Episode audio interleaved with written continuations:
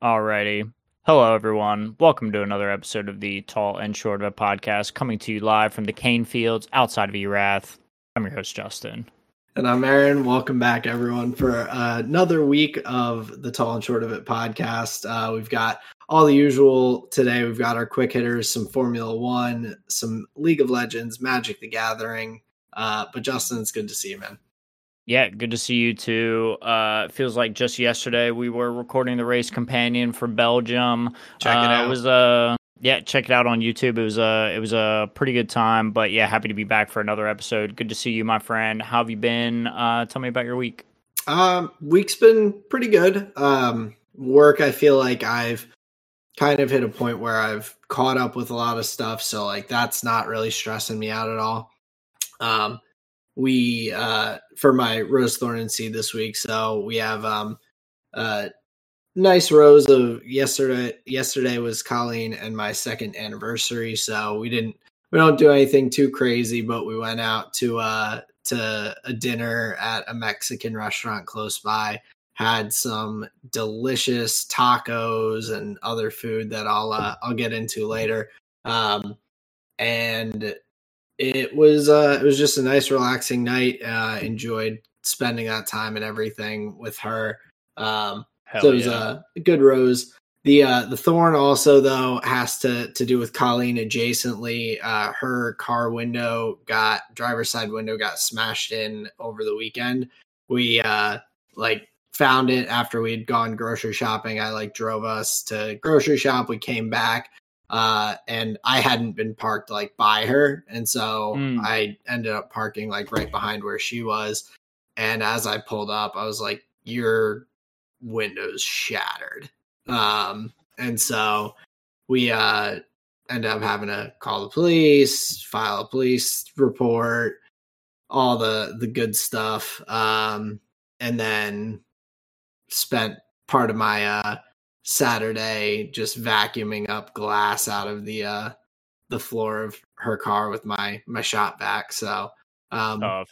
yeah, not not ideal. Uh Windows fixed now. Our landlord was awesome. He get, let us use a uh spot temporarily in the garage so that she could have her car out of just having an open window on the streets of Philadelphia. Um Mm. and be a little bit safer waiting till uh Tuesday when when it could be fixed. But uh yeah not not the uh the best thing but there are, I guess are worse things that that could have happened so. Was it um could you tell was it like an accident was it accidental damage? Was there anything taken out of the vehicle? Nothing taken so we think they were trying to steal the car itself um ah. So some of the cars these days can be jump started apparently through the USB port in them uh, without a key. So th- we think the uh, idea was that they were trying to get in to, to do that potentially to her car because nothing was missing. Like glove right. box wasn't even open, center console not even open. Like they, they were just looking to take the whole thing most likely. Yeah. So uh, wild so definitely frustrating. Um, not how we wanted to spend our early afternoon on a Saturday, but um, we're here. Car's fixed. whoa Everything's all good. damn herbie must have just like kicked him out just like got really rowdy just started shaking just like oof just Yeah, I- knocked the guy right out of there It was it was uh interesting to say the least. I was like, uh, just when I when I saw it, it just like caught me off guard. I'm like, am I seeing this right? I'm like, that's right uh just crazy i just wouldn't expect it because we haven't really seen other than like uh car maybe scraped scraped a little paint on yours because they were like going around a corner or whatever Mhm. okay but nothing uh nothing quite like that have uh, has happened to us so uh not great but like i said it's all fixed and then for my seed we're just looking forward to this weekend we're um gonna be going down to the shore with colleen's family so i'll be there for just a couple nights um and she'll be there a little longer just getting some beach time in and uh some r&r so That's exciting. yeah looking looking forward to that um spending some time down at the beach down by the bay Heck yeah, man. That's uh that's gonna be a nice time. Are you guys leaving Friday? Uh yeah, I'm gonna leave Friday night. She's gonna leave Friday morning uh, and drive down there with Senna. So mm-hmm. she'll have her down there and we'll uh we'll get her to try out the beach, see if she likes it. There you um, go. So that'll be fun. She's gonna get sand all up in that all up in that coat of hers. That's gonna be oh, tough. Yeah. Oh yeah, it's gonna be uh she she's not like she doesn't hate water though, so I think we might be able to get her actually in the water. Um, there you um, go. So we'll see. That'd be exciting. Would be. But uh but that is my rose thorn and seed for this week. Uh, but I want to hear about your week. What's been going on over your way? Oh boy, just the nicest of weather down my way here. Um, that's my rose here for the week. It's just been great to kind of open all the windows up, set some fans going, and then uh, you just get this nice breeze throughout the house. It just feels really great, especially in the evenings, like when it cools down. Um, mm-hmm. Yeah, it's just uh, just super nice, very pleasant. Uh, has to be like one of the best times of year, kind of like the the the cooler summer evenings are just like you know oh, yeah. chef's kiss beautiful time so that's my rose here and then my thorn um i was i was changing the water in my pipe as i do usually once a day sometimes twice a day and thinking about how even in like a short amount of time the glass can get uh, just like gunked up with resin. And there used to be a time in my life, Aaron, where I wouldn't change the water for God knows how long. Oh, I mean, just man. and not even thinking about it. And yeah. I'll get to like, you know, maybe maybe one day I'll I don't change the water out throughout the day. And so like by the night it's like just a little used, right? It's just got like a tint of like the yellow in it. Yeah. But you even notice like the difference in like how it affects your, you know, the the pool gotcha. in your lungs. And I just think to myself and I and I send my energies back to my my past self and I wonder what the heck were you doing? How could you how could you handle this? Uh I I think there's lots of things that we think uh, like that about our younger selves. It's funny. My um, so uh, a bar that we would go to sometimes at Penn State had these pitcher drinks called Monkey Boys. And so Monkey Boy, it was like a liquor pitcher, and they had mm-hmm. all different names for them. There's like strawberry kiwi and like different like flavors or whatever but then mm. there was a flavor just called bong water and it was actually one of the better flavors Hell but yeah. that's the the first thing that came to mind uh but yeah i i can understand how i've i can understand how quickly it could get gross and mm-hmm. thinking about it it's like you just pour the water out and just put new water in it. Like it's not like a difficult process or time consuming or anything to to do. Right. So it, right. it's uh it's funny to think that you and and I'm sure many other folks just oh, would yeah.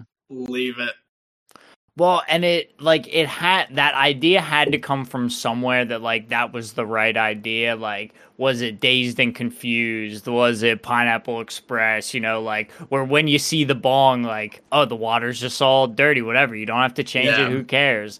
But it is. It's just like, man, I feel like bong it, water is the way to go. Yeah, I just I feel like people just don't think about it, or you use it and then you forget. Right and then the next time you're ready to use it, you're like, ah, I don't feel like doing that now. exactly, exactly. And then and then my friend, that's a slippery slope. Um, yeah so yeah, clean your glass, and then my seed here for the week is uh, me and Sarah booted up a, a new Don't Starve Together server. Um, we had a bunch of time in another one on you know back on our on on our old PCs, and I guess those weren't cloud saved, so those are just hmm. like mm. gone. Um, which is like a funny feeling to be like, oh no, my my backpack is gone just a weird video game feeling. But yeah. we booted up uh we booted up a new one. Had have been having a good time. We're uh, we're well into our first spring, coming up on our first summer. We've got the the base going. Um, so yeah, we're just uh, kind of excited about that. It's a it's a game that we enjoy playing a lot together. Nice, and that's a, a relaxing one that you can kind of chill to. It's not not as competitive as uh as like Hunt or some of the other Sure. ones can be. Sure, it's more comfy game than than some of the other options. Yeah, which is uh which is definitely fun uh and has its has its place in the gaming world. I definitely agree. Like I And, I uh, loved uh when we would play For the King too. That was that was a That's a good of game. Well, So- and there is the I love the board game feel to that one. Um, and you have a bunch of like downtime. You know, it's not like always your turn. Uh, so yeah, that's definitely in the comfy gaming slot was uh, for the king. And I believe sidebar, I'm pretty sure they announced for the king two. I think that was like a couple months ago. So I'd be interested to see. Uh, I'd be interested to see what that's like. Um, but these are all uh, for future conversations. We've got a lot to get through uh, this episode here. Yeah. Um well and what was your did I miss your thorn? Yeah, my thorn was uh, dirty bong water. Oh, that's right. Okay. Sorry, we got sidetracked on that tangent and I didn't remember how we got there. Mhm. Um, but but yeah, we can uh we can dive into this week's episode. So right off the top with the quick hitters, I wanted to start off with a little magic because Justin, did Your you? boy. I, think you saw, but uh Post Malone buys the one of one uh one ring Magic the Mhm. Gathering card uh with the two million two million dollar um value that was uh kind of thrown out there for it and everything Um, Mhm. but I thought that was uh was very cool. I feel like he is ge- like in the video I saw he is super just genuinely excited about the card. Thinks it's like the coolest thing ever. He's someone who I feel like would like take good care of it and everything. And uh so I just thought that was kind of cool that it'll be out there um with a a big collector um who's like public about. Yeah. And obviously I think the sentiment that I've gotten um on some of the magic communities that I'm in is it almost there's a feeling of um they're happy that it goes to somebody like that who is like a gamer and actually like plays and enjoys the game and is kind of like here for uh you know as i would say here for the culture um Mhm. so there's a feeling of like kind of everybody wins when it goes to somebody like that and you know Yeah. it hasn't ended up in like the hands of just Whoever some- wouldn't- yeah like some hide it in some hidden dark room in their like sure shrine to magic the get like it's someone who's like excited and will probably like show it off like Yeah. in videos and like put put content out there where it's uh it's a part of it which is cool Right. So I think uh yeah, and not a surprise that it's uh uh Post Malone that that that purchased it. Um do you know Post Malone had partnered with Wizards of the Coast to do a secret lair of like of like a, a collaboration on like art like new art for older cards and like they changed the name for it for the cards and everything um a bunch of them are like images of like him like in concert and things like this no there's a know set that. of yeah it's very cool there's a set of basic lands where he like ha- he did a bunch of like doodles on them and they're like just these like interesting little drawings just like on basic land art that you could buy as a secret lair. Um so it's like i'm pretty sure it's posts medallion post sigil post citadel. So it's like a bunch of cards that they just like kind of flavored for him. Um so like a, and and this was a year and a half ago maybe wow, maybe a little more so like like i had heard he played or was like it like enjoyed it but i didn't realize that he was like that ingrained in the Oh in the yeah, like big time, big time enjoyer of the of the game. Very cool. Um, there's a couple of popular commander youtube channels that like he's been on and played games of commander like with like the the content creators like of the game or like Nice. for the game that like you know are in that space so yeah he's been he's been all over the place with magic so eh, yeah it's it's very cool to see the official or like a like a public official sale going to him um but now i'm gonna hit you with i'm gonna hit you with with some other stuff here Okay. so now we get the confirmed worth of this card in. So what's today? What's today's second. date? August. This second. is August 2nd, 2023. If the sale was like, you know, yesterday or a couple days ago, whatever. So in July, August 2023, it's $2.6 million. Okay. now the thing to track would be the next time that moves is the has the price gone up or down is it purchased for 2.1 2.3 is it purchased for 2.9 right, Right. so you want to see will something like this increase in value? Will it will he sell it just at at no gain? Maybe uh the nostalgia's kind of worn off whatever it may be because something like this you would hope from a like MTG finance perspective from a like cornerstone of a game this thing holding value maybe as an indication of everything everything else Oh, yeah. below it not saying that's what you should do not saying like financial advice the, like just these are metrics that people will be looking at have you ever heard of the Honus Wagner T206 Uh, no, I know who Honus Wagner is, but I don't. Um, I haven't heard of this. Okay, so the T206 is his baseball card back from what what was that? What was that called? It was like the dead ball era that he played in. What did they call that? Um, I'm not sure what they called the era. Okay. So whether it was I believe it would have been like his rookie card has changed hands a bunch of times recently in the last like uh like 10 to 15 years, but every time it's sold, it's gone up.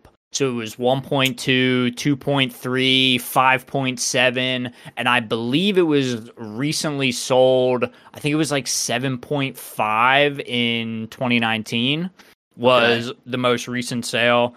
I, I'm I, th- this is all just like on on memory. I'm not sure about prices, but if you look at something like this as a comparison where it's like very very rare, highly sought after kind of thing, over time, the Honus Wagner has gone up in value every Hmm. time it changed hands. It's been worth money than the last time. So, from looking at it from this perspective, just as a just a piece of collectibles history now, because that's like that's where we're at. Where when we're talking about a piece of cardboard that's worth two point six million, that is Yeah. absurd. Oh yeah. And so now looping it all the way back to post, he enjoys like owning things that that are a part of Magic's history. Like there's some cards that will never be printed again that I'm sure an individual like that would love to get his hands on. So like now we're talking about just like history in collectibles. So I'm going to be very keen and I I doubt he's going to be selling it anytime soon unless he can confirm like somebody's willing to pay more than he did. Um but if you are able to look at things like the Honus Wagner as a as a comparison, uh, it, it begins to get very interesting. Is like how good of an investment long term will this thing be for these individuals that are in the market?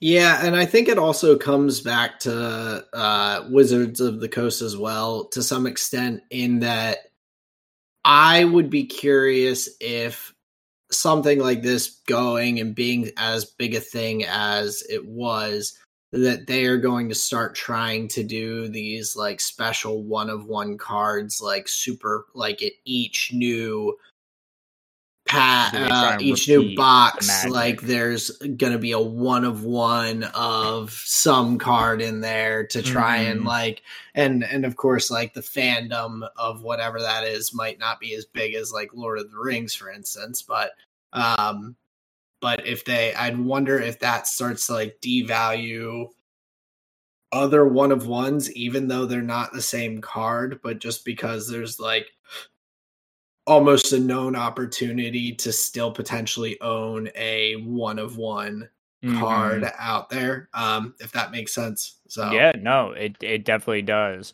um so yeah just all sorts of interesting things that come up when uh when a sale like that is made um because yeah it's all cute when before it gets open for like you know the half a mil offer the million dollar offer from Cassius Marsh but like uh, for somebody to actually put the money down, make the sale, buy the goddamn thing. That you know, that's setting the precedent here. Um, yeah. and I'm going to be very interested to see if it even ever comes back on our radar. Um, I'm going to be interested to see uh, what it goes. It could uh, almost, I would imagine more of like him being open about like legitimate offers that people come to him with, where mm-hmm. maybe that will like update the valuation um, without it being sold.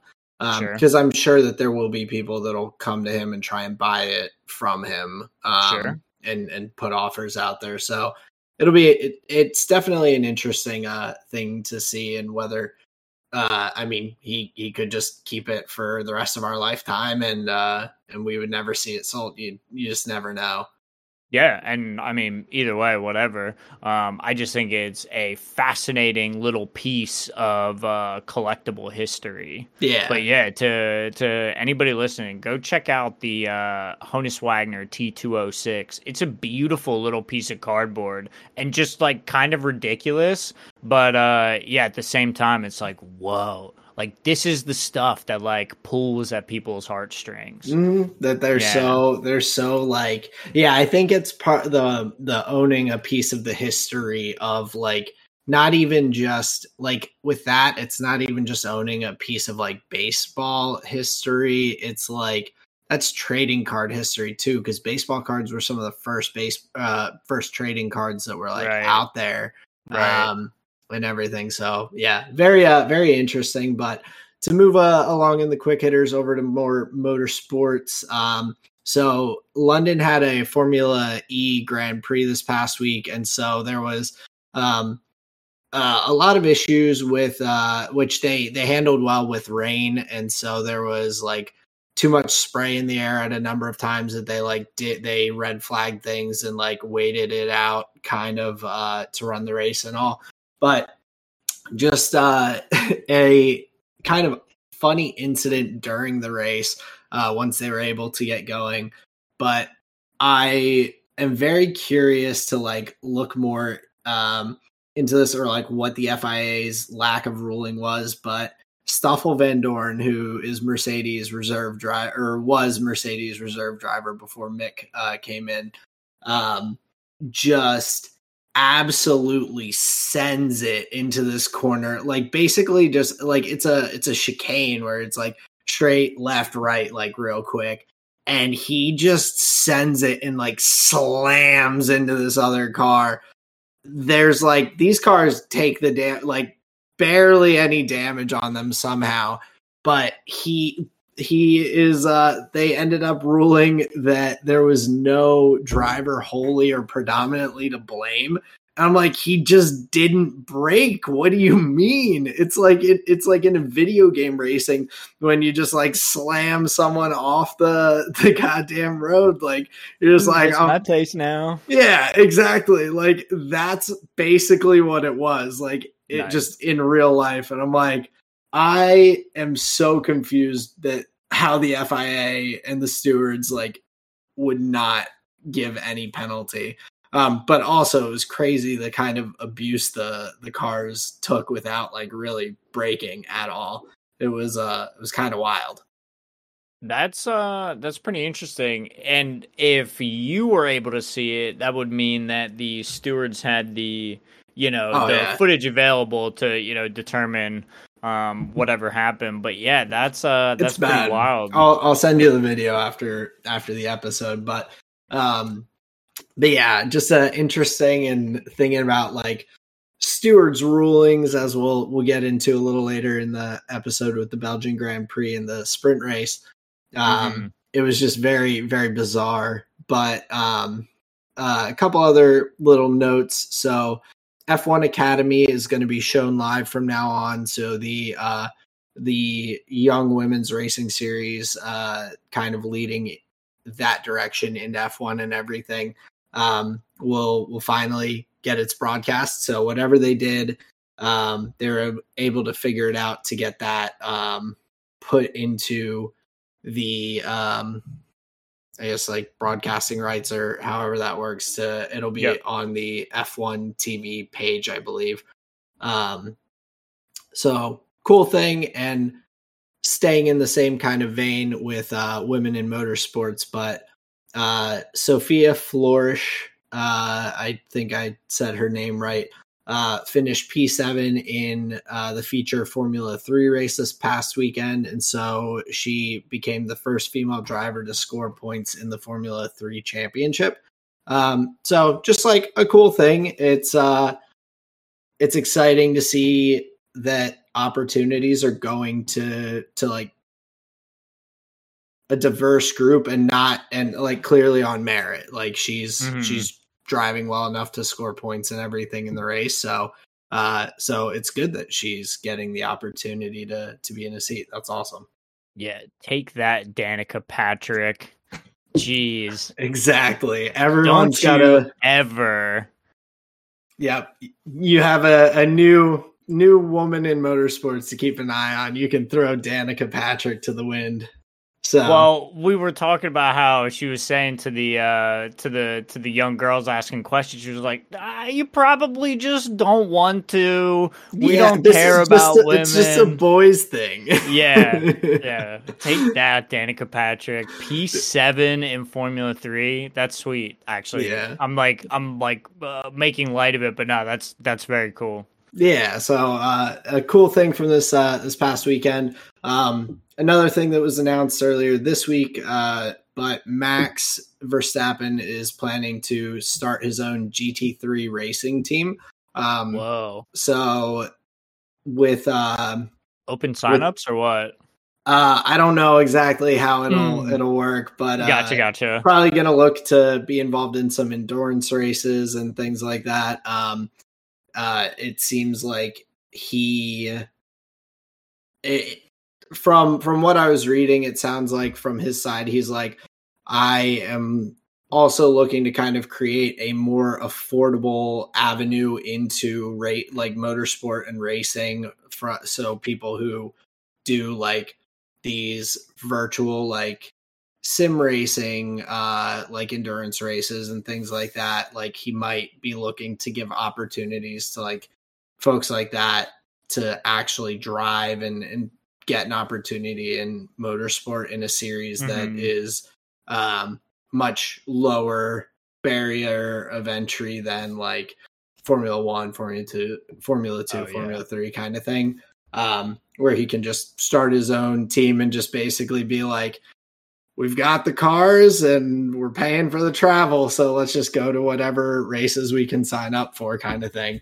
Um so that's uh that's pretty cool. It sounds like that is something he wants to have up and running by 2025 so within uh the next couple years. And i imagine then his post f1 career he could potentially like grow that or even be a driver owner in like some of these endurance races that he seems to to really enjoy. So Mhm. um yeah, a cool little cool little thing from this past week. I thought that was a a neat thing to kind of look to start up.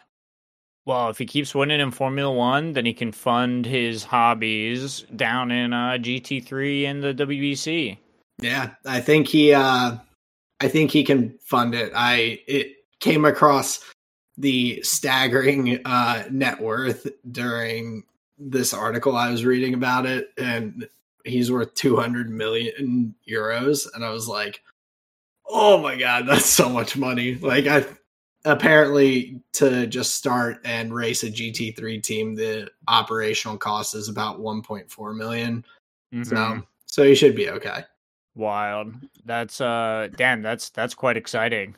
Yeah, so it'll be cool to to see once it's up and running, just to like keep an eye on its performance and everything, the team, and uh, see who he like signs and kind of how that goes. But hmm um, staying uh, or moving over into Formula One, so some notes on the kind of upcoming branding and team changes that we have with uh, uh, Alpha Tauri for one, Hugo Boss, uh, a clothing brand, is one of the top um, top or like front runners for becoming the new sponsor of the F1 team. So I don't know what that would change them to if it would be like Hugo Boss Racing or or something like that for AlphaTauri, but um yeah, so they're they're at the front of the new, I guess um name sponsorship position for for AlphaTauri.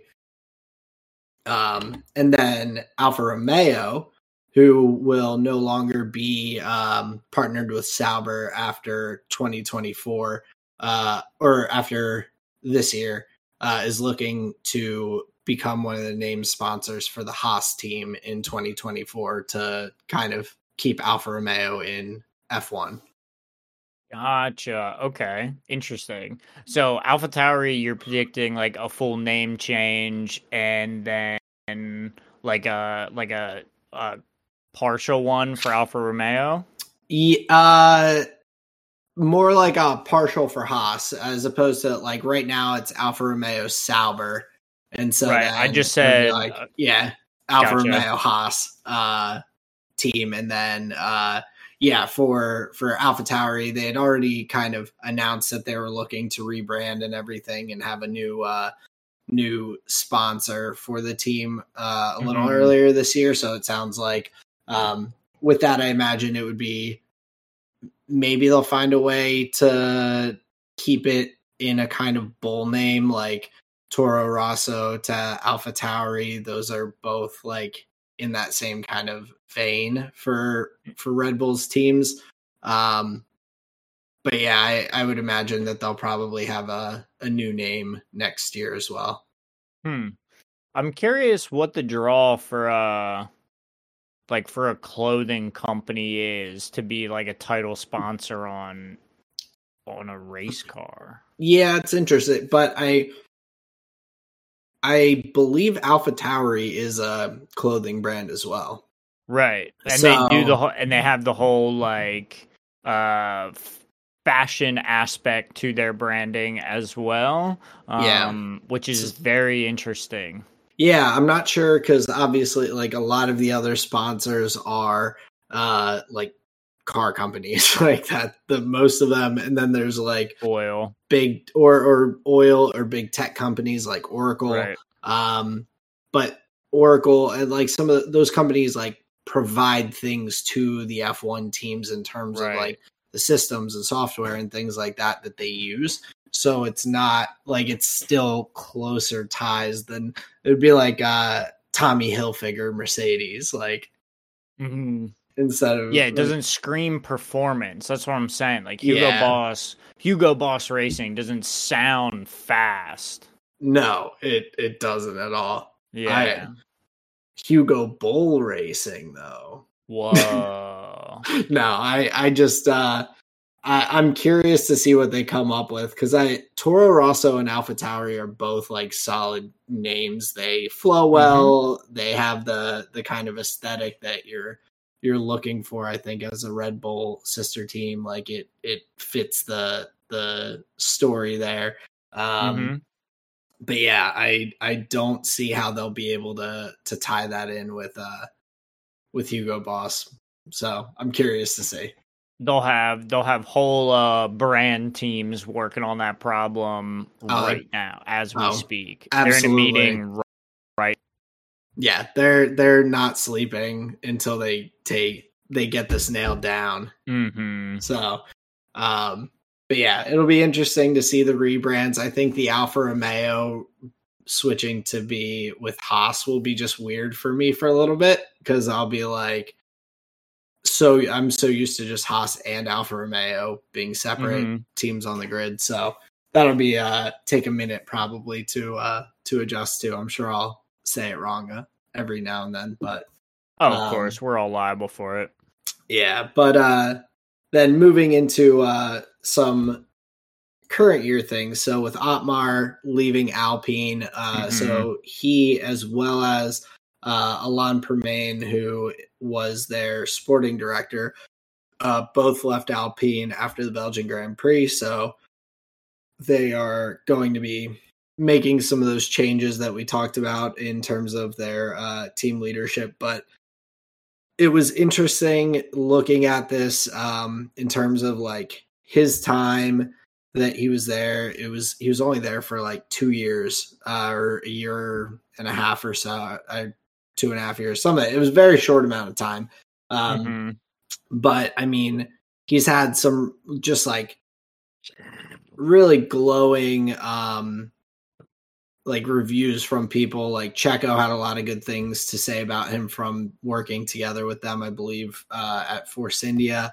Um, I mean, Otmar, like, sounds like he just wished he could have had more time with the team because he's like, mm-hmm. I've signed all these people coming up for the upcoming years and everything. Like, I'm, I'm, I put in this work that you're not going to see the the profits of until mm-hmm. now someone else comes in. Uh, but a name, of course, that popped up in terms of potentially filling that position was Mattia Binotto, uh, mm. former Ferrari team principal. So um, we may see him make his way back into the into the grid here as a team principal again, but uh, or uh, technical director or whatever they're looking for at Alpine. Mm-hmm. But um, it sounds like that uh, that could be the right fit for him to uh, to make his way back into F1 for Mattia. Yeah, it's interesting when you get into a place like this where the number of people the number the number of people that are qualified to do the job is like you can count them on one hand, right? So it's right. interesting. I'm curious if he had thought he would have an opportunity to come back if he knew like oh yeah it's just a matter of time before somebody else gets the gets the boot and they'll call me i'm curious what that feeling is from his side of it if there are other team principals that have been like in in similar positions but yeah it just makes me think of like man what a uh, very specific skill set one must have where you're thinking of you know you just you can only take from the other team, right? Like there, it, there's not a plethora of team principals to go around, is what I'm getting at. Yeah, and especially mid-season, like there's um an even smaller number because there are. It's kind of like you can only have people who have previously done this position or people who are very close to coming into that upcoming Mm-hmm. But those shifts, I mean, they do happen sometimes mid year, like Laurent um, Mekies leaving Ferrari to go to Alpha Tauri. Um, things like that do shift and change and all uh, occasionally, but like I wouldn't say very, it's very common. So the ability for someone to, who's like looking to progress their career to that role mm-hmm. mid-season is less likely than being like hey let's bring in someone who's done it before uh, mm-hmm. uh, and can just slot in a bit uh, a bit more easily so um, i i don't think it would be a bad option for alpine i just i do think that they got rid of uh, otmar a little too quickly yeah especially when like and you can never tell these things. Hindsight's twenty twenty. Uh, it doesn't mean it's a pattern. Uh, all of these things, um, but especially on a weekend where Pierre Gasly is on a sprint podium, it's like, mm-hmm. damn, dude, that's tough. Yeah, I mean, for for Otmar, that's probably about as as the best thing that you could ask for. Just, just about. I think a podium in the the main race would be uh, the best thing he could ask for. Mm-hmm. But for the sprint race, that's a pretty solid deal too. To be like, you let me go and see what I'm doing here, right? Like, like that's that's from me, not from whoever you guys bring in, kind of thing. Mm-hmm. So, um, kind of a a nice thing for him uh, as he's uh as he's wrapping up his time at uh um there at the team. So I think it's a yeah, just a, a weird situation, but I'm definitely curious to see whether they just like have people kind of fill it internally uh, for the time being and hire someone mm-hmm. next year, or if they bring someone in pretty quickly. Um, but staying uh, kind of like keeping uh, an eye on Alpine a little bit. Um, so with the F1 commission meeting that happened this past week, talking about some of the different things like the vote for the tire blanket ban, um, engine equalization, which was the concern mostly with Alpine's Renault uh, engine being decently far behind. Um, they are looking to uh, introduce a new regulation for 2026, uh, and I think they're they're introducing it where basically if an engine manufacturer is more than three percent behind in terms of engine power from the most powerful engine, they'll get more time to be able to like work on their engine and make improvements and all to like try and pull them back into that um same level as the uh the teams who are doing better with their engine performance. So And when you say time, are you talking about in the wind tunnel? Um I think it would be more I, I think there's regulations with the teams in terms of like um designing their new engines and everything. Like there's a lot of amounts of time that they're allowed to spend doing that for the um upcoming seasons and the new engine regulations in 2026 i think it's like pretty regulated on like how much you can do to kind of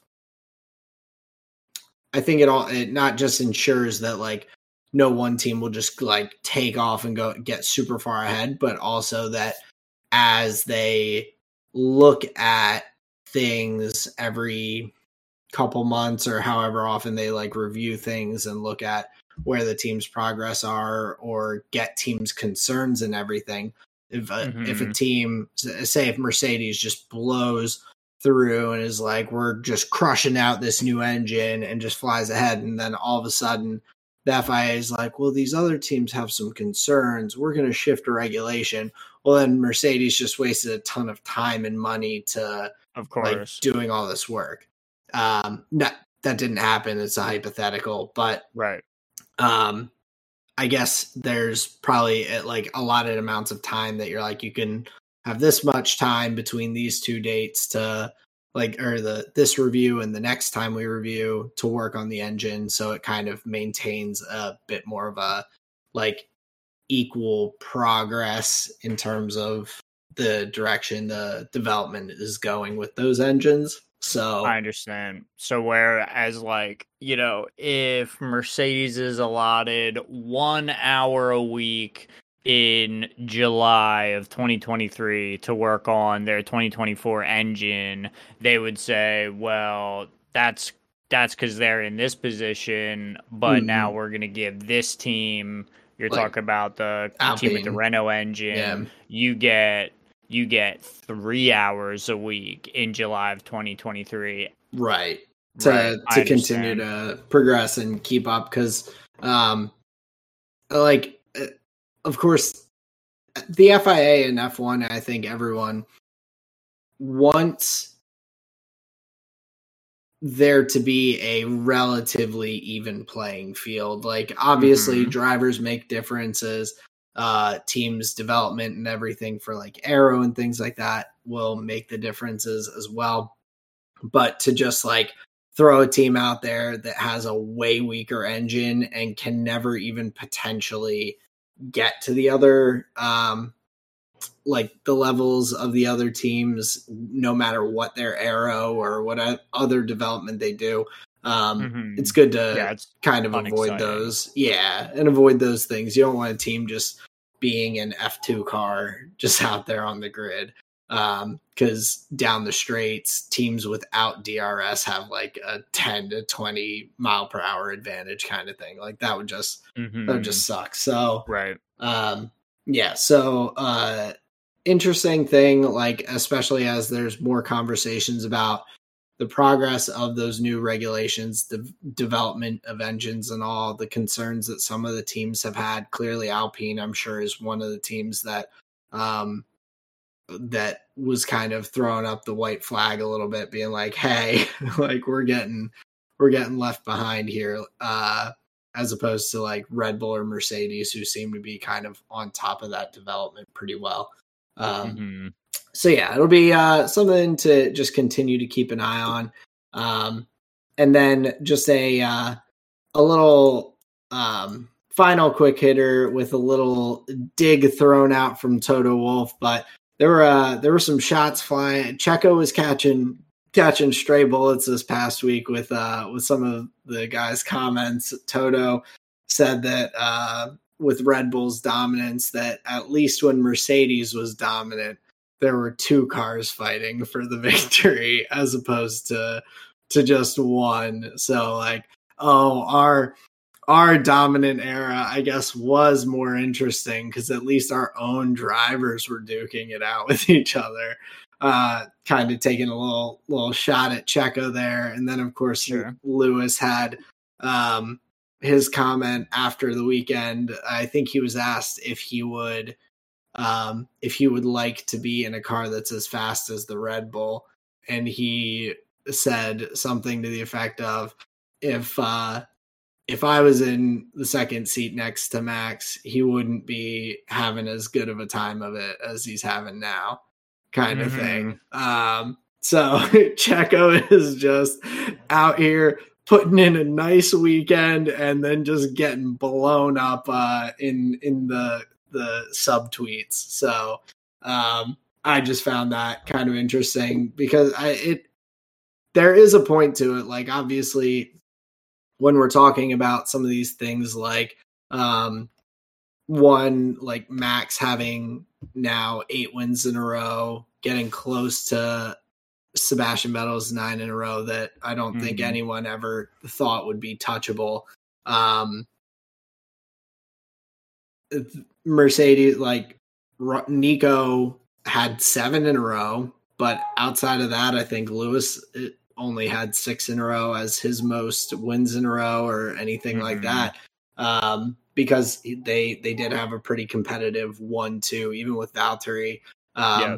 Lewis was definitely the number one, but Valtteri still had his days where he took um, took races off of Lewis, and with with Checo this year, like there were the times when there were like incidents and stuff that Max didn't win, but pretty much any time they've both been on like a level playing field and all this year max has just kind of blown checo out um mm-hmm. so just uh a uh it was interesting to see that coming out while checo had like an awesome weekend at the belgian grand prix and with the sprint race and everything yeah well of course nobody you know it, nobody on that camp is supposed to be his friend, you know, and maybe maybe you do the most psychological damage when they're, you know, at their highest. On the upswing, it, try and try and right, knock back it's down. all it's all uh,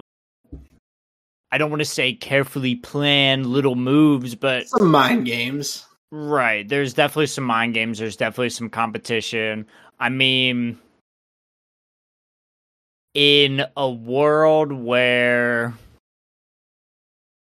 in a world where these drivers can't stand up like half out of their seat when they're driving past each other and give them the old like yeah yeah yeah and sit back down and burn by them you know like we're all very neat and nice our our trophy handlers have white gloves and we sing the songs of our countries but there is a world of competition where it's acceptable to stand up and yell at your opponents from the other side of the arena and hound them like dogs until oh, yeah. their mental is so broken and their heads are in their hands. This is all fair in love and war, eh, to to my mind. And yeah, yeah, what better time than when Sergio is back on the podium doing fine for them to be like, yeah, it's not that impressive. That's honestly like very funny, and, and to be like, like yeah, yeah, well, they don't win as cool as we won. Like, yeah. that's so funny. That reminds me of the.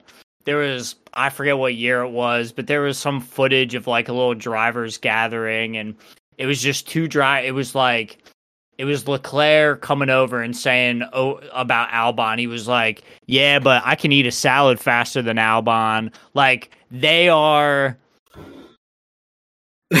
you know what I'm saying? It yeah. is everything. It is everything for these dudes. Uh, so yeah, it doesn't surprise me, and if anything, that that gives me a good chuckle. That's pretty funny. Yeah, I was like reading it, and I'm like, I'm like, what are they gonna find to like, not not complain about, but to like mm-hmm. talk about next? I'm like, really? We at least are two drive like Max is beating your entire team in the, the constructors championship oh, yeah. right now. And you're like, well, yeah, but we had two drivers. Red Bull doesn't need two drivers right, right. now. Um, but yeah, it is it is kind of amusing. Um, and and then talking about this week in the Belgian Grand Prix with uh Checo's form coming back, we had qualifying on uh uh, on Friday after mm-hmm. practice mm-hmm. session one, uh, where we saw both for this qualifying and the sprint qualifying, uh, wet to dry kind of session. Um, track getting better and better for the drivers as the quality goes on and much faster. Uh, but we see Max take pole position, uh, but with his five place grid penalty dropping back, and then uh, Leclerc taking second, Checo taking third. So uh, with Max's penalty for his engine components, the two of them going to uh, P1, P2 for the uh, the start of the main race on Sunday. Hmm. Yeah, but uh, good performance from McLaren as well. Kind of what I was imagining for them with the the wet conditions. They did uh, solidly in the qualifying. Um, but with the uh, the weather not really holding out all weekend long, the the wet weather was really like suited them super well this week. Uh, but outside of that, it was uh, a little bit of a tougher tougher weekend for McLaren after the the two solid solid weekends that they've had um, coming into Belgium.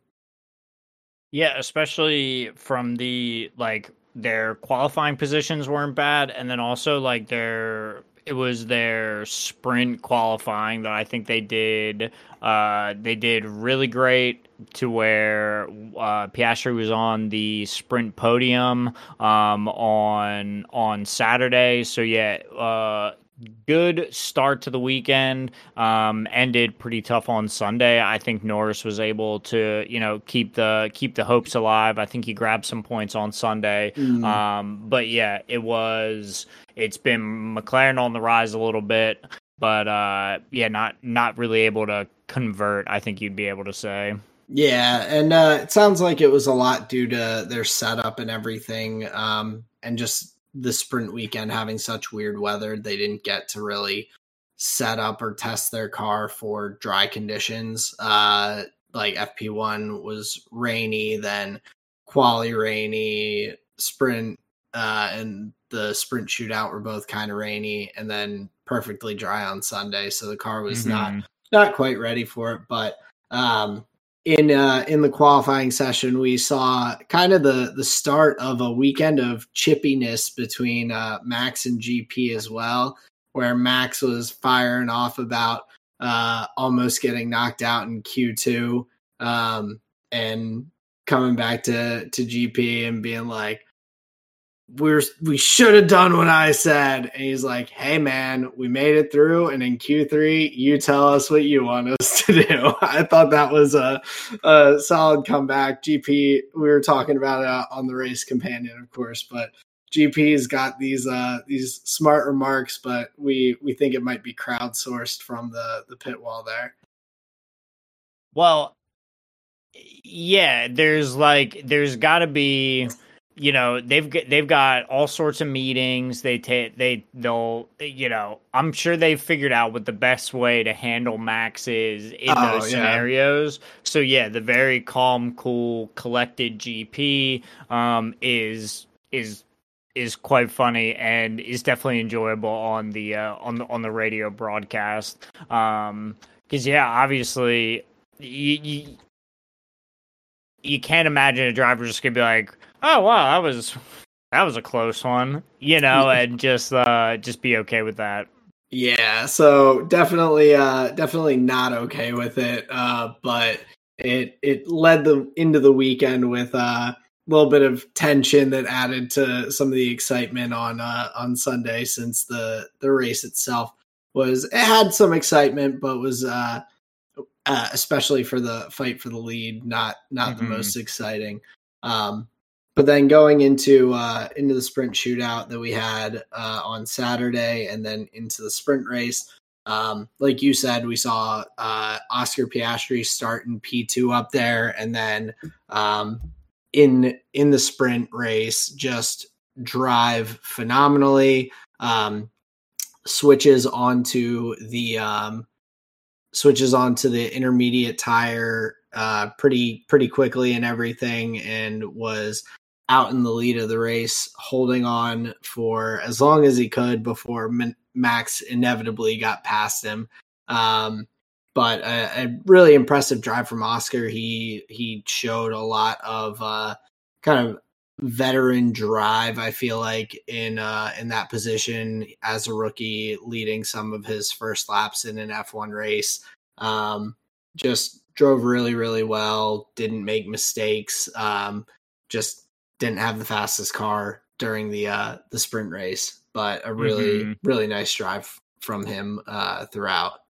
Yeah, and I think they I think they made the right move to um were they were they part of the group that dove into the pits right after the safety car yeah, um, so right after, after, the safety the, car went in. Yeah, like right after the rolling start. Um, uh, I think he was in that that dive in for the sprint shootout, and then mm-hmm. Lando ended up coming in the second. Um, uh, the second lap because all mm-hmm. the teams seem to have like one driver come in and one driver stay out um, to ensure that they don't have any issues with uh, stacking a pit stop like right at the beginning of a race.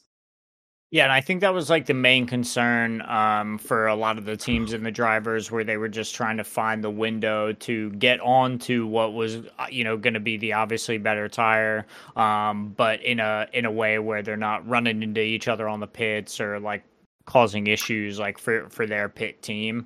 Um, so that seemed to be like one of the one of the real moments of jeopardy there for the for the sprint race. Um, was just right there on the first uh, kind of opening laps after the after the safety car because we had it was a safety car start just because there was so much water on the track. They had to let it drain and like run a couple, and then they did a did a rolling start. So it was like right after that. Um, so yeah, I think that was um, I think obviously just well done by all the teams where we didn't have any uh kerfuffles. There was nobody um no like unsafe release issues or anything. Right. it was it was like tight in the pit lane but i mean they sure. they all made it work. Uh teams got their drivers out there um pretty well. And uh like we were saying oscar piastri had a, a great start off. Uh pierre gasly also who had a, a solid sprint shootout um uh qualifying in p6 there uh ends up making his way up through with being into the pits quickly, getting on the faster tire and everything. Um, so he drove really well. But one of the the big moments of the sprint race was the um, the collision between Checo and Lewis that ends up having Checo uh, just falling down and then out of the sprint race, um, falling down the grid and um, and DNFing after Lewis put a, a, pretty big gash into his side pod that was uh, creating all sorts of issues. Um, Lewis, of course, then got the five second penalty, and I think he also got uh, two penalty points on his license for the for the incident. But um, it, it was kind of a it was there was a lot of um, discussion on whether or not Lewis like deserved a penalty for the incident. Um, mm-hmm. I don't know if you have any any opinions on it. I I thought it was like fair, five seconds, not anything like super detrimental in a sprint race. It became more significant, of course, than uh, than it would have in the the main race, but um, mm-hmm I mean, he he went for a move pretty aggressively.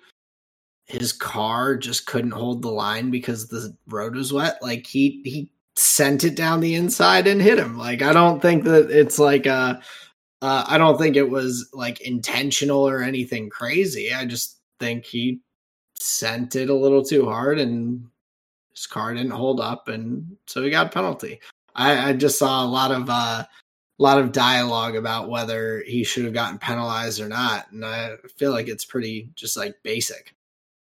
Yeah, it seemed like fine to me. I didn't understand the I didn't understand like the questioning of it on the broadcast. Uh cuz yeah, like you were saying to my eye it did it just kind of seemed like, oh, well that, you know, um I would he was a little bit cheeky there. Um yeah, like I it wasn't what wasn't anything like bad or aggressive. He just like tried to take the turn a little too tight and his car slid out into Checo. Like a, he should have probably just not sent it there. But I mean, he was obviously trying to take Sergio out. Like that's the oh, thing. of course, yeah, right, definitely. just me- mental warfare everywhere from Lewis. Mm. Uh, but but yeah, I mean, it was uh, it ends up knocking Lewis down from um, I think he was like P5 uh, or so down to P7 just ahead of George. So Mercedes still ends up picking up some points. Lando gets the P3 and with Oscar or sorry, Lando gets 3 points in P6 and Oscar gets uh, some points up in P2 for the sprint race. So um, uh, a nice nice sprint race for McLaren on not their strongest weekend uh, on Sunday. But also, it was really it was cool to see Pierre Gasly uh, get the sprint podium, uh, third place, um, and all at Spa since he was so close with Antoine Hubert, who passed away a few years ago. There, um, he did a like a run of the track in Antoine's memory, like on Thursday, I think, when they first got there. Um, he always puts flowers out uh, at his uh, little um, memorial there at Spa and everything. And so it was um, uh, cool to see him go out and, and have an awesome race. Like that's that's one of those like heartwarming things to to see. Mm-hmm. Yeah, definitely. Um, uh, that's definitely got to mean something for Pierre in in that regard. And just from a like, just from a, a driver's perspective, or like from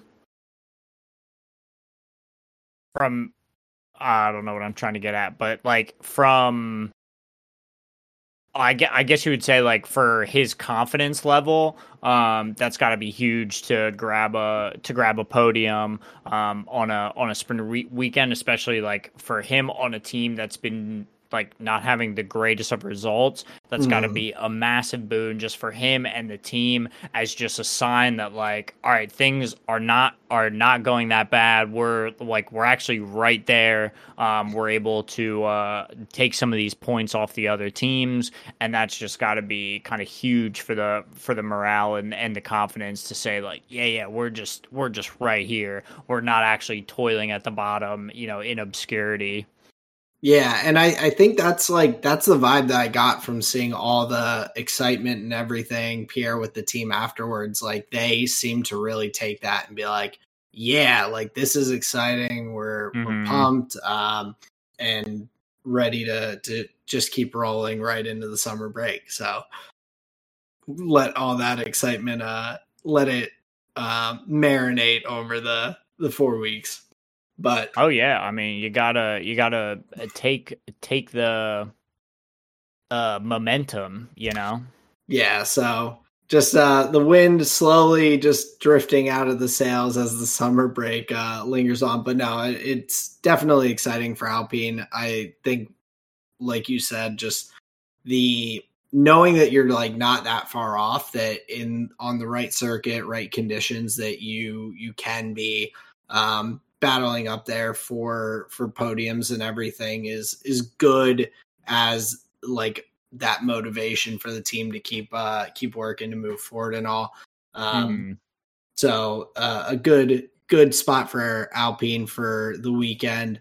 Um, but looking at the the main race, the big excitement, of course, uh, mm. to start off, we had Max starting with his five place grid penalty, starting in P six, and then um, we had the the turn one incident between Carlos Sainz and Oscar Piastri that mm-hmm. eventually ends in both of them DNFing. Um, but I think the pretty interesting part of that was after the race, um, Carlos really was like coming after Oscar in uh, his interviews and his tweets and everything, saying that um, Oscar was a bit too optimistic, trying to take the the inside around the turn and everything, and that uh, it's his his inexperience as a driver that led him to to make a mistake that ruined both of their races and all this stuff. And I just I think it's kind of wild. Like Carlos, uh, like I don't think Oscar did anything wrong in the incident. Like Carlos locked up, changed his line, like directly into the corner. And part of that was because Lewis changed his line late, causing Carlos to lock up. But then, like, you can blame that on the people in front of you who, like, did stuff. But Oscar, like, was right there. He couldn't have even backed out of the turn because Carlos came in on him so fast mm-hmm. towards the mm-hmm. inside that if Oscar had braked, the front of Carlos's rear wheel would have just hit Oscar's wheel mm-hmm. and sent him spinning anyway. So it was like not anything that, like Oscar at that when Carlos moved so late, Oscar was just kind of like, I'm here. Like I mm-hmm. I can't really there's nowhere to go. Even if he had braked, I saw a bunch of people being like, he should have just braked and let Carlos through. And it's like, even if he did like it was too late.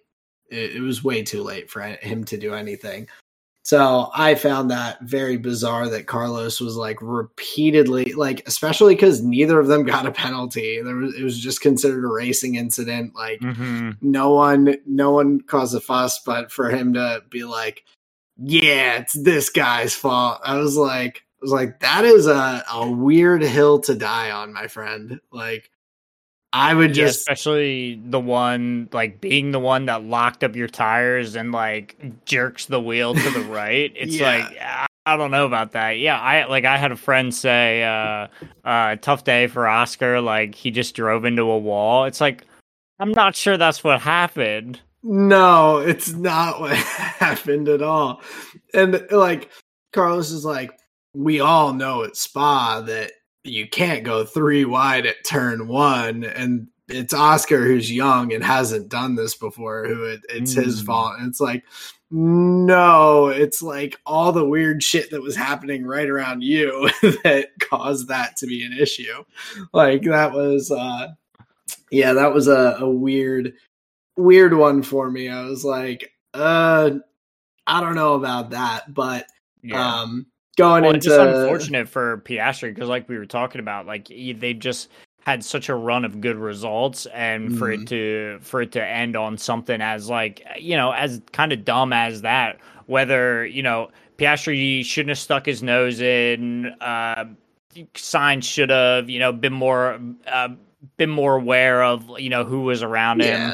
You know all of these things, but it is it's just un- unfortunate for uh, for McLaren that they you know um, yeah. aren't able to capitalize on on the run that they've been having Ag- again. You could say. Yeah, turn one incidents are like the most frustrating for me because it's just like you never know what what that person could have done. Like you didn't even get to glimpse and be like, wow, they had really good pace until their engine blew up like halfway mm-hmm. through the mm-hmm. race.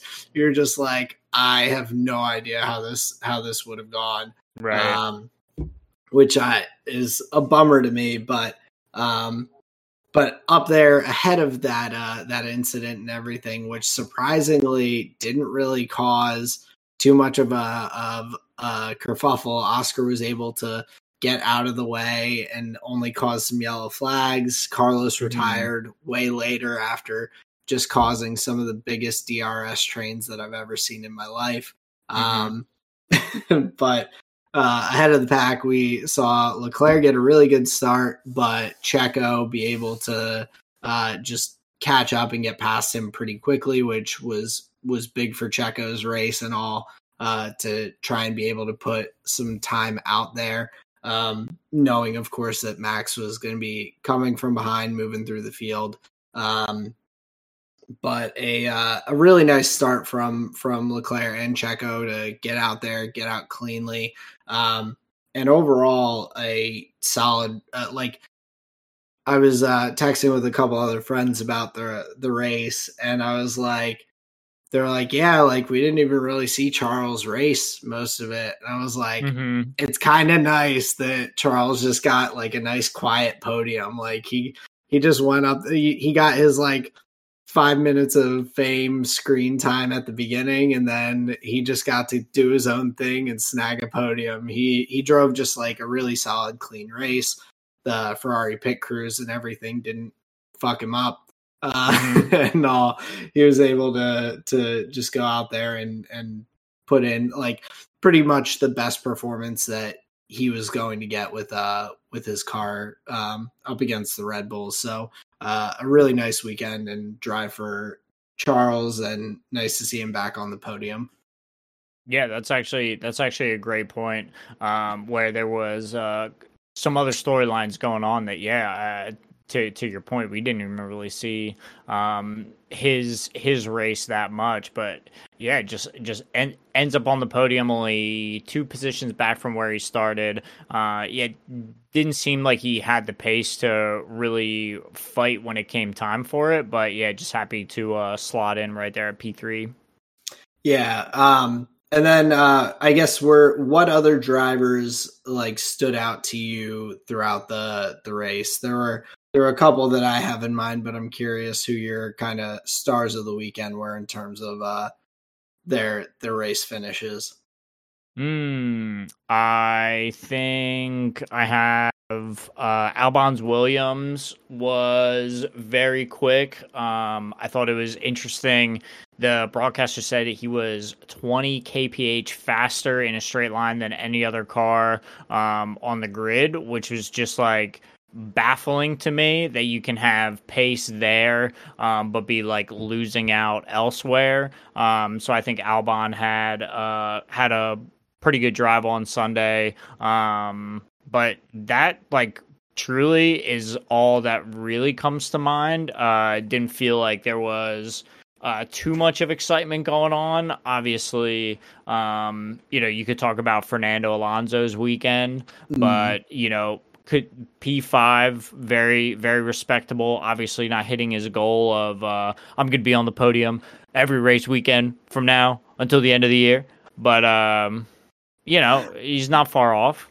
No, not far off, and it was uh it was a weird race with um with like the tire strategy and all, where people were pitting at all sorts of different times. So there was a lot of mixing up of the order of um people's positions as we were making our way through, but a couple other drivers that um, that caught my eye. So Lando Norris, we at one point he was down in like P18, P17, somewhere in there, just seemed to be really struggling, but then ends up uh, being able to bring the car back up to P7 by the end. Um, Yuki as well, getting another point for the Alpha Tauri uh, squad mm-hmm. in that P10 mm-hmm. position. He had a, a, a really nice bounce back drive. He's had a couple of pretty weak performances for a couple of uh, races recently, and so to see him bounce back and get that um, get that point, um, a really just nice drive from him overall. He was up in like P like six, P seven, getting uh past Carlo. One of the first, I think it was Alonso got past Carlos Sainz in the DRS train first, and then Yuki quickly like dispatched him as well as he was struggling with the uh, the damage on his car. Um, but Yuki put himself in a great position uh, for the race. He had a nice, uh, like, solid qualifying with uh, P11 start, and then um, to to move up to P10 for the finish was uh, mm-hmm. an awesome, awesome drive from him, and and I was I was happy to see that uh, from Yuki. I felt like he was um, having having a tough time the last uh, stretch. Yeah, a little bit of inconsistency from the uh, um, from the AlphaTauri driver, but you know was able to bring it up to his kind of like you know ceiling kind of top level um, where we've uh, you know seen him before. So it's it's it's good to see him back at that level uh, as compared to Daniel Ricciardo. I think it's going to take a couple more weekends before you can really build that confidence into the vehicle build that confidence into the weekends.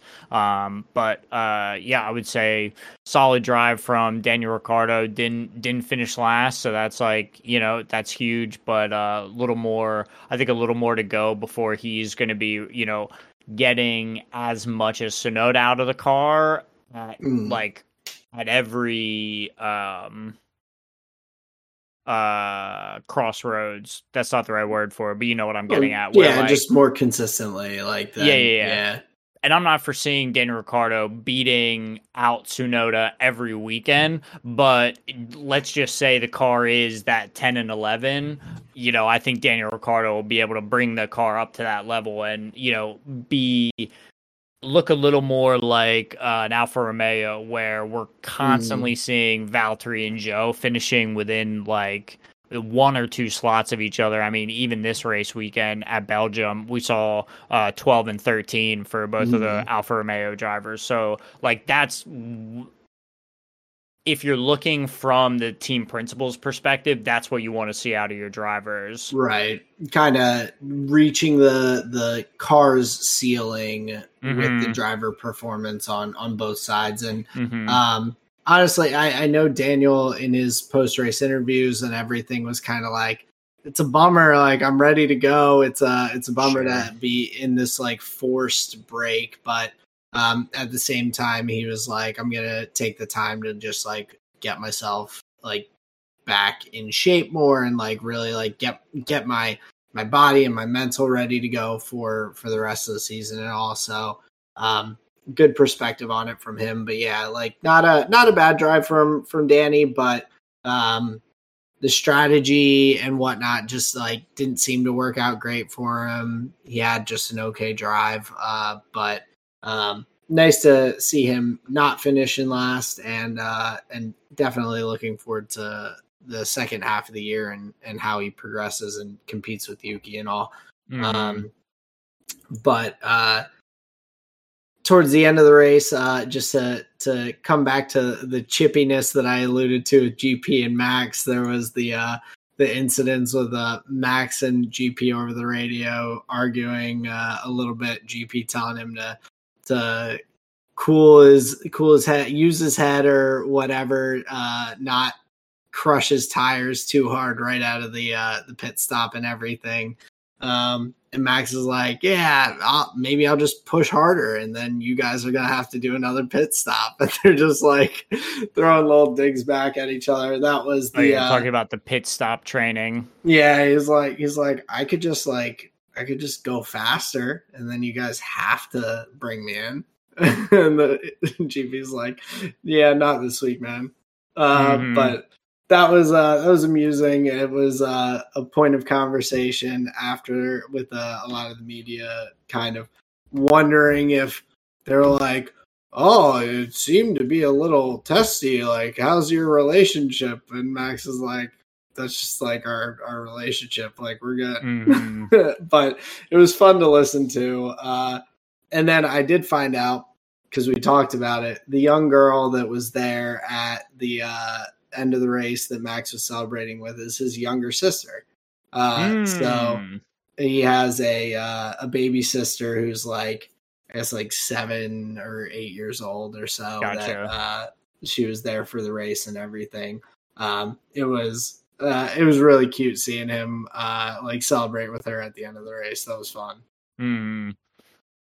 Um, but just uh, kind of rounding out the uh, the race weekend and all. I've got uh, a couple of max stats to hit you with here. Hell yeah. But- Max Verstappen's number one fan podcast right here. But first one, uh, I couldn't, I couldn't not do it. I've done it like every week because Sure. he's won like every week. So, sure. um, so Max is now only eight wins off of Sebastian Vettel's career win total, uh, which he could then surpass now this year potentially. yep.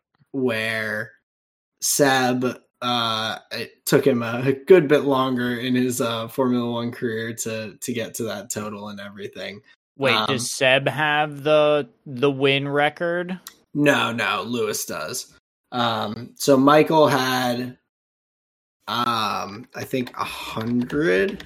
Okay, Seb's just the next uh, Uh, the, the next head on the yeah, on the so- bounty sheet. So Michael Schumacher had ninety one. Yeah, Seb's like the next, uh, the next big one. Um, Milestone, you could say. yeah, I think he is. Yeah, Seb's third on the all time list. So Gotcha. Lewis is first with 103, uh, Schumacher had 91, and then Seb's third with 53. Okay, So- gotcha. Yeah, so uh, Max quickly closing in on that.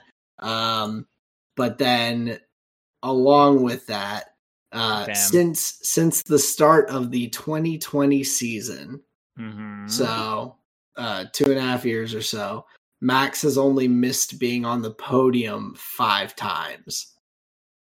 He has a 92% podium rate since the beginning of 2020. Damn, that's solid. Just a wild, like these things pop up, and I'm like, that's just that's crazy. Right. So, Well, And then you know go go one step further. That means Red Bull has a ninety two percent podium rate. That's like that is Even higher. insanely consistent. because uh, right, there were times without- that yeah he would have uh DNF'd or whatever that Right. uh, like Checo was on the podium or like uh Baku uh when Max Yeah. crashed and and Checo won the race and everything. Yeah. So um Whoa. but but yeah, so that I uh count on one hand the time times he wasn't. Whoa, that's crazy, dude. yeah, like that is that is an, an just another level of consistency that Mhm. like you only see i feel like with some of these generational talents like lewis or or like a schumacher or whatnot so Mhm. um so yeah super impressive from him um but to to move over into league of legends do you want to start off over in the uh the lck or the lpl Yeah, let's uh let's just run through the LCK really quick. I mean, we've got um you know some some one-sided affairs here so we can just run through and especially LCK we're not into playoffs yet. Um so we're not in the uh you know the big heavy hitting matchups just a small best of 3 here. Uh we took a look at Gen.G versus uh D plus gaming, uh, D plus Kia, uh, D uh, D with Kias, um, Gen.G versus them. Um, it was an interesting matchup. I liked some of the uh, I liked some of the drafts, but overall, yeah, uh, it was just it was just Gen.G coming out on top both games. Um, yeah I, wa- go ahead. It was interesting seeing the uh like the drafts and everything. Um for me like Canna was the rumble for Canna I was like okay like I want to see how how this goes. And it started off so well. Like he was able to go bot lane and get a couple kills down there. But then once it got into like the team fighting stage of everything, it just felt really lackluster with the the ultimates and everything from his side. I felt Mhm. like um it just didn't bring quite what they were looking for to uh to the matchup. Yeah, and especially like a lot of times you see the Rumble as I don't want to say a cornerstone, but like an important piece of the of the poke composition. It gives you great long range like you you call it like pseudo engage where you're able to maybe like close off an exit kind of close the distance kind of thing.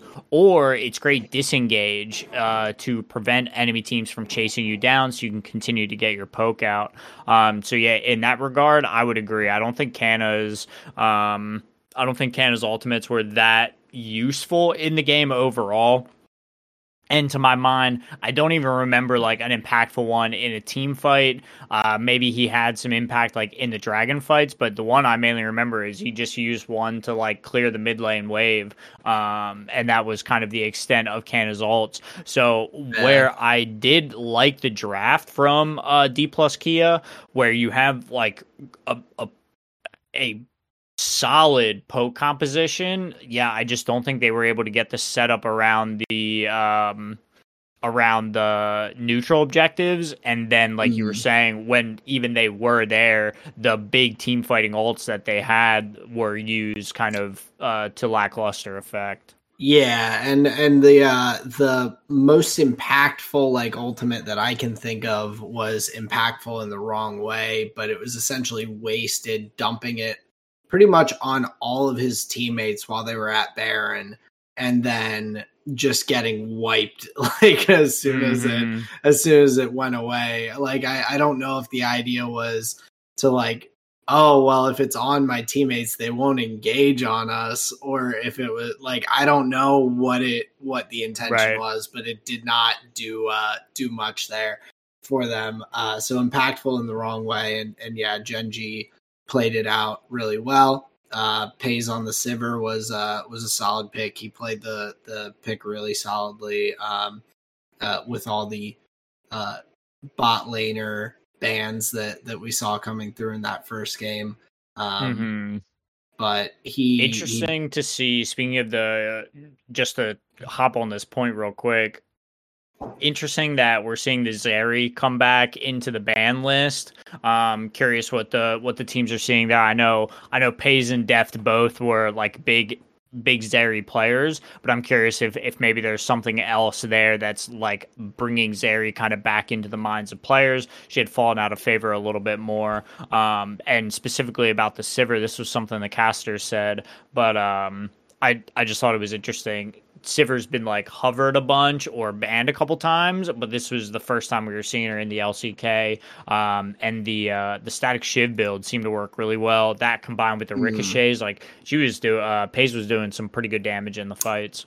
Yeah, and I, I think the uh, the Zeri ban was more due to the direction of the other bands. Like the there was the Kaisa and Tristana banned out in round one, uh, and then no bot laner was picked in in the first round Mhm. of picks. So then you have Zeri and Xayah get banned out uh, back to back there as well. So it's kind of like you're really getting pushed down that tier list of bot laners.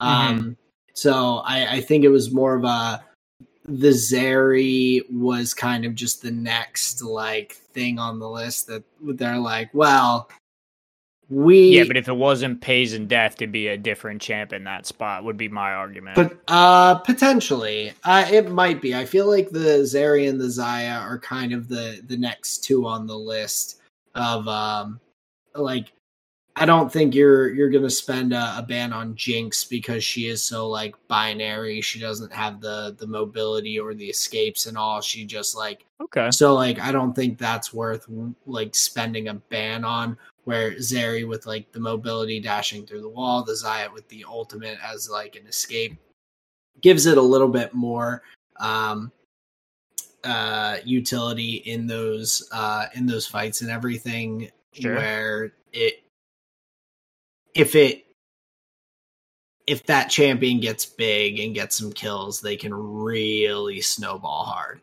Like Jinx can too with uh the but that's more indi- in individual team fights as opposed to like Mhm. as a as a whole. Yeah, don't call it a Zeri moment for nothing. Uh, but yeah, Gen.G able to scoop up game one uh, pretty handily there. And then going into game two, this was really um, kind of an interesting game. The casters were kind of shitting on the the the the Ashe choice there in the bottom lane, saying that there's just other champions that are doing what she does like kind of better. Um, none of the arrows ended up being like really that impactful, but all of that considered, D plus Kia actually is in a a position to at least make some headway in the game, take some advantage. Um, and th- I, I'm pretty sure this was like post Baron. They go to dive the the tier one bottom side, and this was just Chovy's all day. He gets that he gets that sick Emperor's Divide up Mhm. past the past the turret, just Yeah. scoops them all up, doesn't die. The I think it was I think it was like Showmaker that comes to re-dive, gets the kill on Showmaker. So Chovy walks out with the triple, and this just like totally changes the tempo of the game. Um, but before any of that, I think you see the the difference in coordination in game two where where D plus Kia is able to get like, you know, a plate or two in the top side, but Gen G is like taking a full turret and getting uh getting the dragon, you know, on the bottom side of the map. So I don't think D plus was like trading up that well, but they they definitely had some had some fights and opportunities where I think I think they had the had Chovy not popped off a couple of times in those fights, if they were able to maybe maybe secure him, lock him down better, uh, could have gone a, a different way in some of those moments there in game two. Yeah, and I think um just in terms of the trades, like it, you're you're 100 percent like Gen G was uh, like would be like, oh well, you got a kill on a spot lane, but now we took your entire turret top lane, or like Right. just really really good trades. But what impressed me from from D plus Kia was they kept like climbing back into it. They got down early uh, with Canna getting killed in the top lane, Deft getting killed in the bottom lane. They get down like 1k gold, but they're able to just like hang right in that close range and all. Um, they they fight their way back in it, fight into the lead.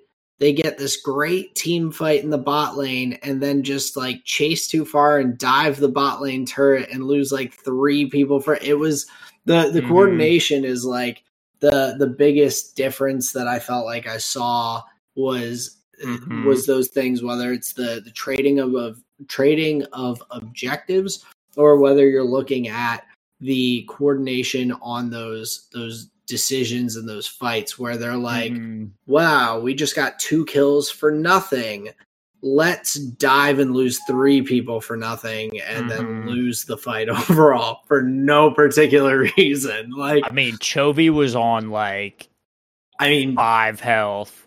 Yeah like The he- bloodlust was real. that dude. that's what it was it's the the when the Q hits from lee sin like you gotta take it Yeah. like it, it it's right there but i mean it was uh it was just the uh, like um the lack of patience almost from from d plus that they were they Mhm. climbed themselves back into the game. They built themselves a small lead and everything. Mhm. they get the advantage and then they just immediately throw it away. And i was like it's like that's just it's it's a um it's a coordination thing it's a leadership thing it's just it's something that uh like gen g that is one of the things that them and, and kt have just had over everyone else is their Mhm. their coordination, their teamwork, and everything. Um, they they've just been so impressive uh, throughout um, the the whole season, really. Uh, and that's that's why they're in the position they're in. But it was like it highlighted that this very well in this matchup because D plus Kia's individual player matchups are on a really pretty even level in most of these lanes. Sure, like, I'd agree with that. I'd say Doran has a slight edge on Canna, Delight maybe a slight edge on Kellin, but Deft probably has a little edge on Peyz. Like there's a little bit mm-hmm. of back and forth, and and the the jungle and mid lane matchups I feel like are pretty even in terms of uh, player skill, and sure. also um, that that was like such a glaring uh, difference between the two teams. I think in this uh, this matchup.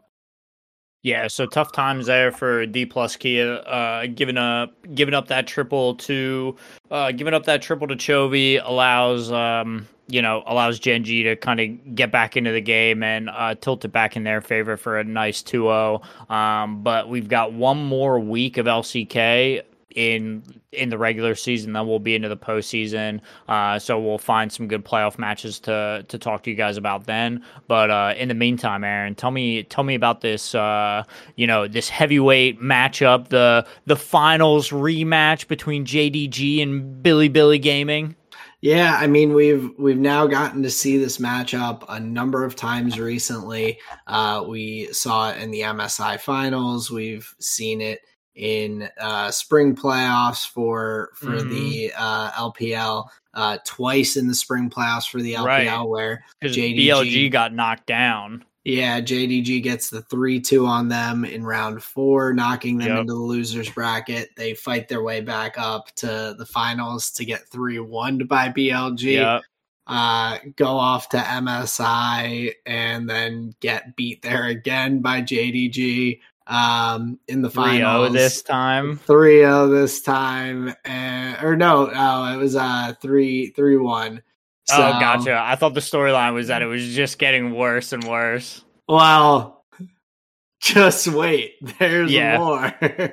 So in the uh the matchup this week uh jdg got their 3-0 to uh to continue that trajectory. Um and JDG is just looking so so strong. Um, BLG, uh, it, it, was tough uh, because I just felt like no matter what they did, they tried a number of different like team comps and play styles and everything throughout this series, uh, and just lose 3-0. Um, like JDG looked so good, firing all on all cylinders. Kanavi was was just phenomenal from the jungle. His Sejuani play was great.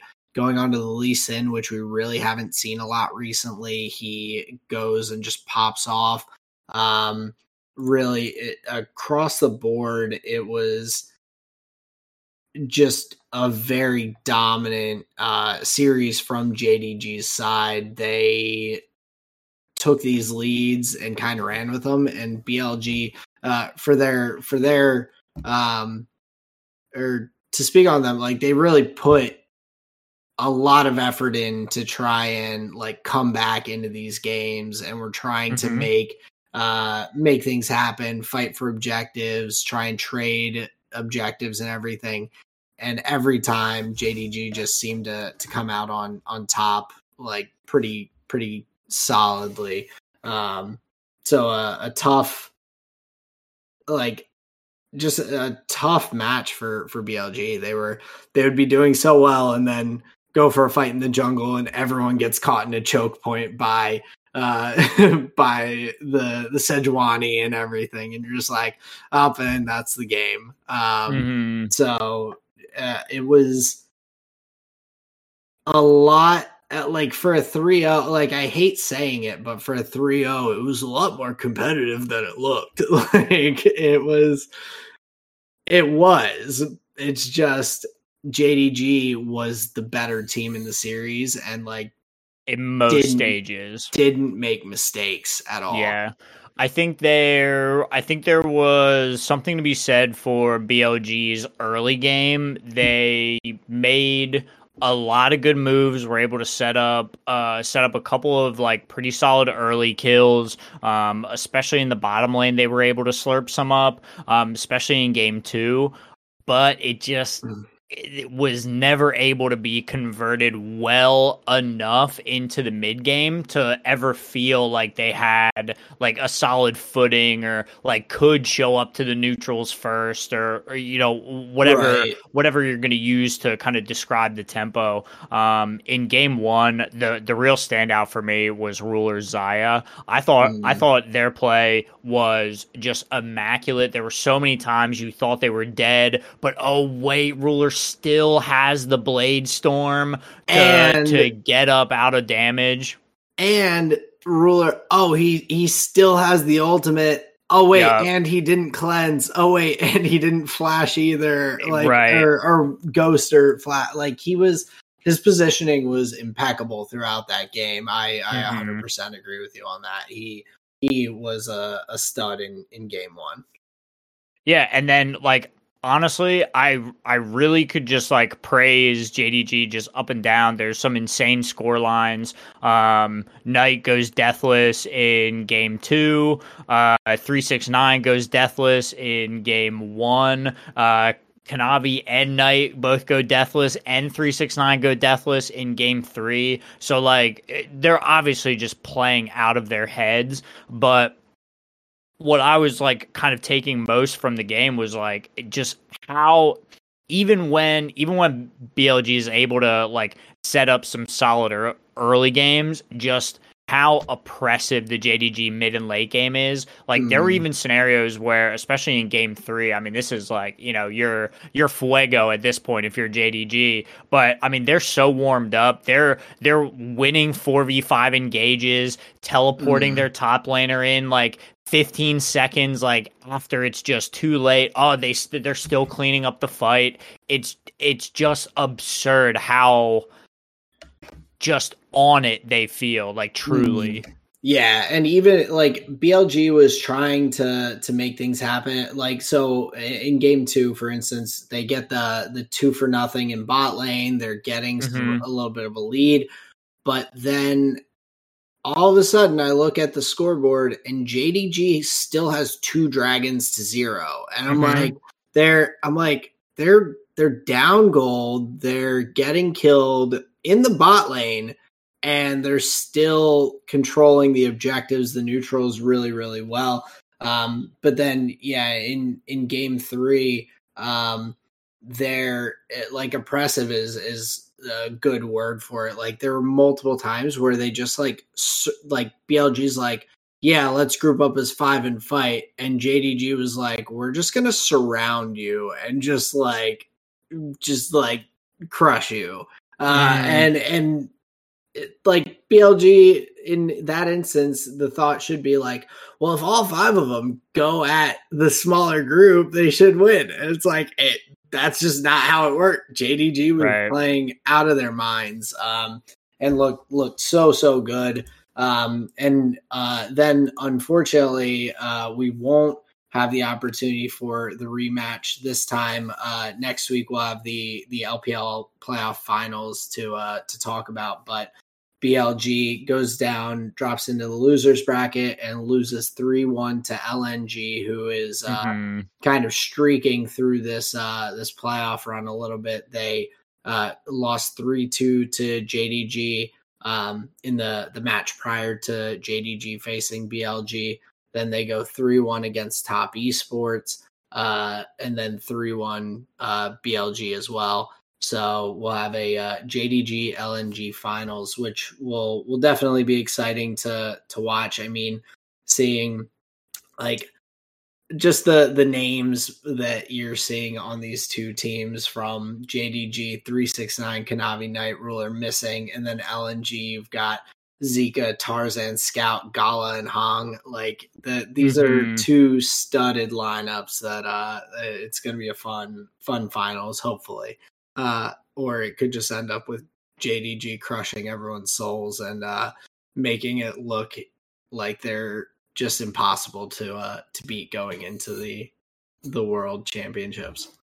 Well, right, and then I was going to say, well, that's just just the immediate next conversation is like, well, they're just going to win worlds now, right? I mean, yeah. Uh, who you know who who who steps up to contend. This uh, is at- this is at this unprecedented. This, is a pretty unprecedented level of dominance for the LPL.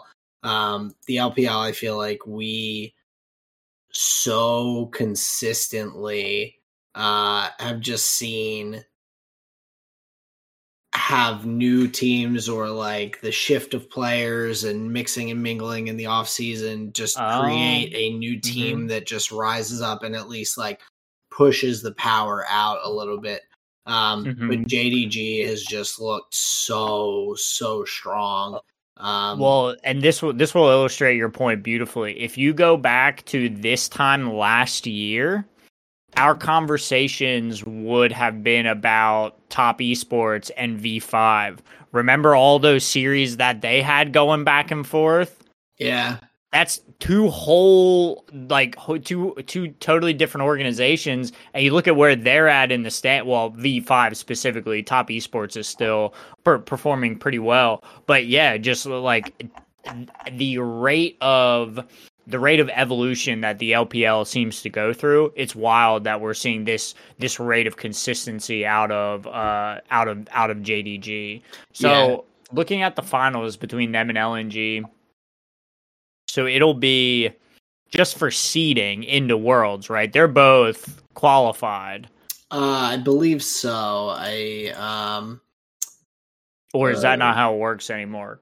No, I'm uh so top championship points auto qualify. Yeah, so they're they're going 1 and 2. So first place will uh automatically qualify for worlds. Then the second seed from China I believe will be decided by championship point. Uh, yeah, so it'll be decided by championship points.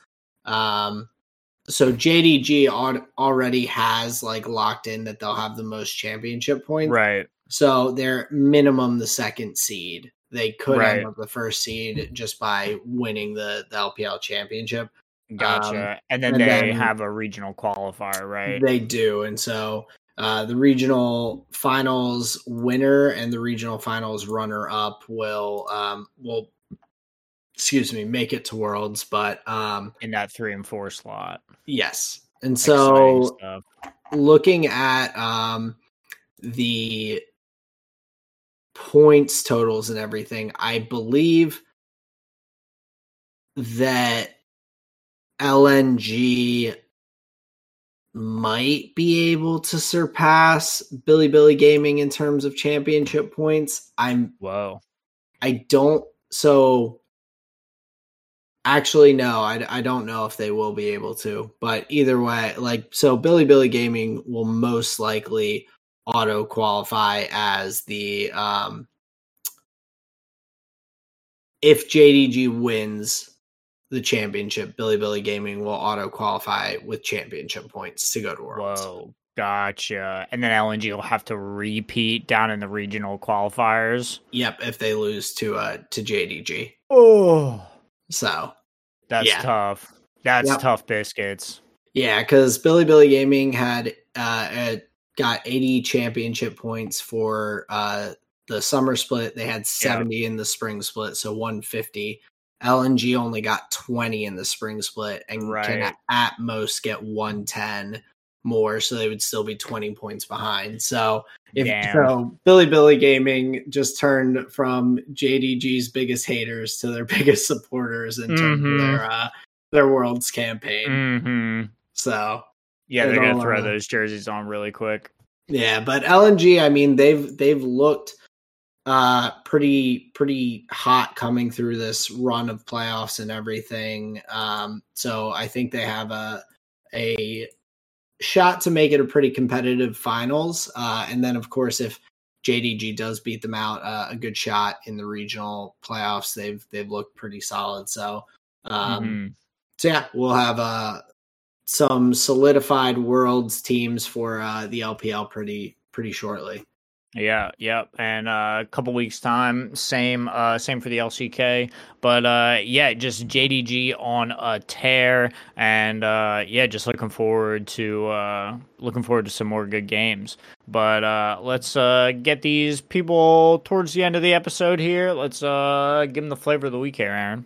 Sounds good. So uh, for my food, I mentioned uh, Colleen and I went out to dinner yesterday for our anniversary, but we had just uh, some awesome Mexican food. Uh, the from the the like house made chips and salsa that they had at the beginning through I had um uh oh I always I don't know why I do this.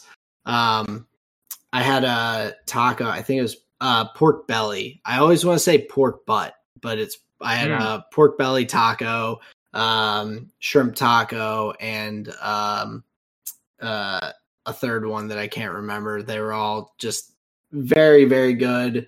Uh, food was awesome, spicy margaritas. Uh, so that was a a nice flavor of the week. We also got mussels with uh some like chimichurri sauce, but like a chimichurri Ooh. butter butter sauce.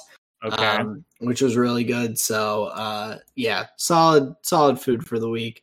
Very um for music, I I'm trying to be more like conscious of when artists that I haven't listened to in a little bit like pop to mind or come up in conversation to going back and like listening to them a bit more. Mm, okay. And I don't remember where he came up, but XXX came up in like either a YouTube video or a TikTok or something that I was watching. And, and so I so yeah, so I went back and uh, spent a little time this week listening to some of his stuff that uh, mm. that I had like previously listened to, enjoyed, and everything, and uh, and just took some time to go through his catalog a little bit on my drives to and from work, which was uh, it was nice. Like I, I like his music. He had uh, he had a really um, like like distinct sound uh, and style and everything, which was uh, which was pretty cool. So uh, enjoying that. Uh, RIP. Um, but that was my uh, my music for this week, and then for my visual medium, we went and saw the Barbie movie. Colleen, oh, nice. uh, me, and uh, three of our friends. We went to uh, to see that this past week, and it was really it was good. It was it was funny. It was like entertaining. It, it kind of kept you. Get it was like silly and serious and fun and goofy. It was just like a they they did it really well. It wasn't What's the plot? Like what happened? So the uh the concept is kind of like so so the main Barbie Margot Robbie plays and so she lives in Barbie land and in Barbie Land, everything's perfect. Like every day is the best day ever. Like, and the in Barbie Land, the doll, all the different Barbies, like Nurse Barbie and Doctor Barbie and President Barbie, like all these actual Barbies that have been made over the years, yeah. are like different characters, and so okay. they're they're like, oh my gosh, is it, it? It's just so great. Like everything's so perfect. Like we've we've done so much for the real world. I'm sure the real world like uh, because of Barbies knows that women are strong, powerful people who can do anything and work any job and yada yada yada. And then somehow the um the metaverse or the uh the dimensions kind of get mixed together a little bit where Barbie ends up having to go out to the real world and realizes okay. that that is not quite the case. That that Barbie's being Barbie did not solve all the real world problems like gotcha. imagined in their like utopia. Right, um, right. And so then it's kind of just going through like her trying to uh figure out how to fix the intertwining of the the Barbie mm. land and real world dimensions. How of. to get her and and Ken back to Barbie land. Pretty much. Uh, gotcha. Okay, that's cool. Yeah, Ken goes off on a little wild ride uh, and everything. He he's like, uh, in Barbie Land, uh, not to to give the whole movie away, but in Barbie Land, Ken is like an extra kind of. He's like he's like a side side quest. Like you don't have Yeah. you don't have to have Ken, but you have to have Barbie.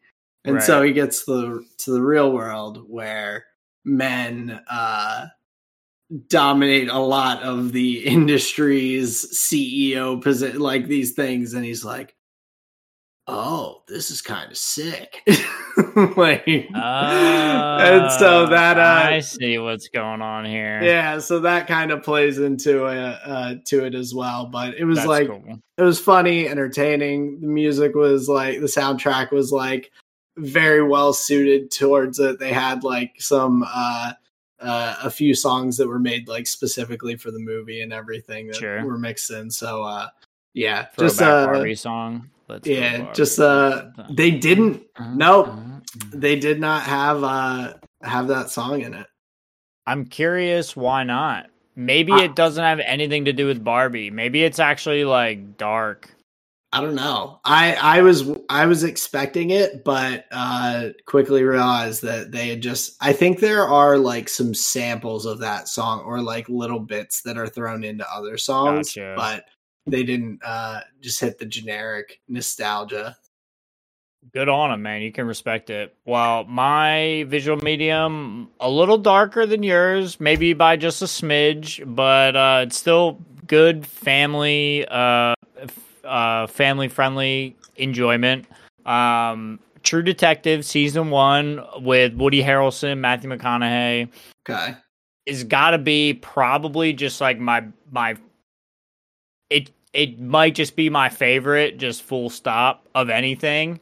Um it is so good. It's one of like the few like very few things it feels like that comes along where you see actors like really disappear into their roles. I think matthew mcconaughey as Rust Cohle like really disappears. I like you don't see the the person anymore. You just see the character. Um and i mean we we demolished it we did all eight episodes just like very quickly um so start to finish super super good but just the darkest saddest thing you've ever seen uh the concept like the actual crime that they're trying to solve is Mm. it's it's just harrowing and so sad but Mm. it's a great show. Uh, very well done. My food for the week. Looking forward to a chuck roast here. I just been smelling it, marinating the in the crock pot all day. So I'll be happy to crack into some of that. And then my music here for the week. I don't know if you've ever come across her. Uh, I believe she did some work with Chance. Um, Noname. She's got an Hmm. EP, Room Twenty Five. Oh, did that come out? Um, no, I'm pretty sure this is like, like Oh oh, wait, like couple oh, years ago. okay. Because she she announced recently that she was putting out a new uh a new album soon, and like Hmm. had been working on some stuff. I follow her on Twitter. She's like, oh, gotcha. uh, word. Yeah, yeah. She's uh she's cool. She's very anarchist, socialist, uh kind of um like in her political like I, I'm like I'm like oh yeah you're you're cool. I, I like Mhm. you. Yeah. So, Uh, so I I may have the EP title wrong, but it was uh album from a couple years ago. I think maybe at this. I mean, it could just be hundred years at this point. I don't know. But uh, great listen. Uh, nice little jam. But uh, yeah, very quickly. That's my flavor of the week. Nice, very cool. Um, but of course, at the end of the flavor of the week, that does bring us to the end of this week's episode. Um, as always, we we really appreciate everyone taking the time to listen with us, check out the the podcast, everything. Don't forget to check out the race companion if you want to see our reactions going through the race and all. Um, but yeah, thank you, uh, thank you for taking the time. Check us out on YouTube, Twitter, Spotify, uh, Google Podcasts, wherever you want to listen or see our smiling faces. Just tell your friends. New episodes every Thursday. Uh, come and get it hot and fresh. But yeah, we just appreciate you taking your time. Uh, taking your time to listen. Just thank you so much for joining us. And uh, this has been another episode of the Tall and Short of It podcast. Peace out, everyone. See ya.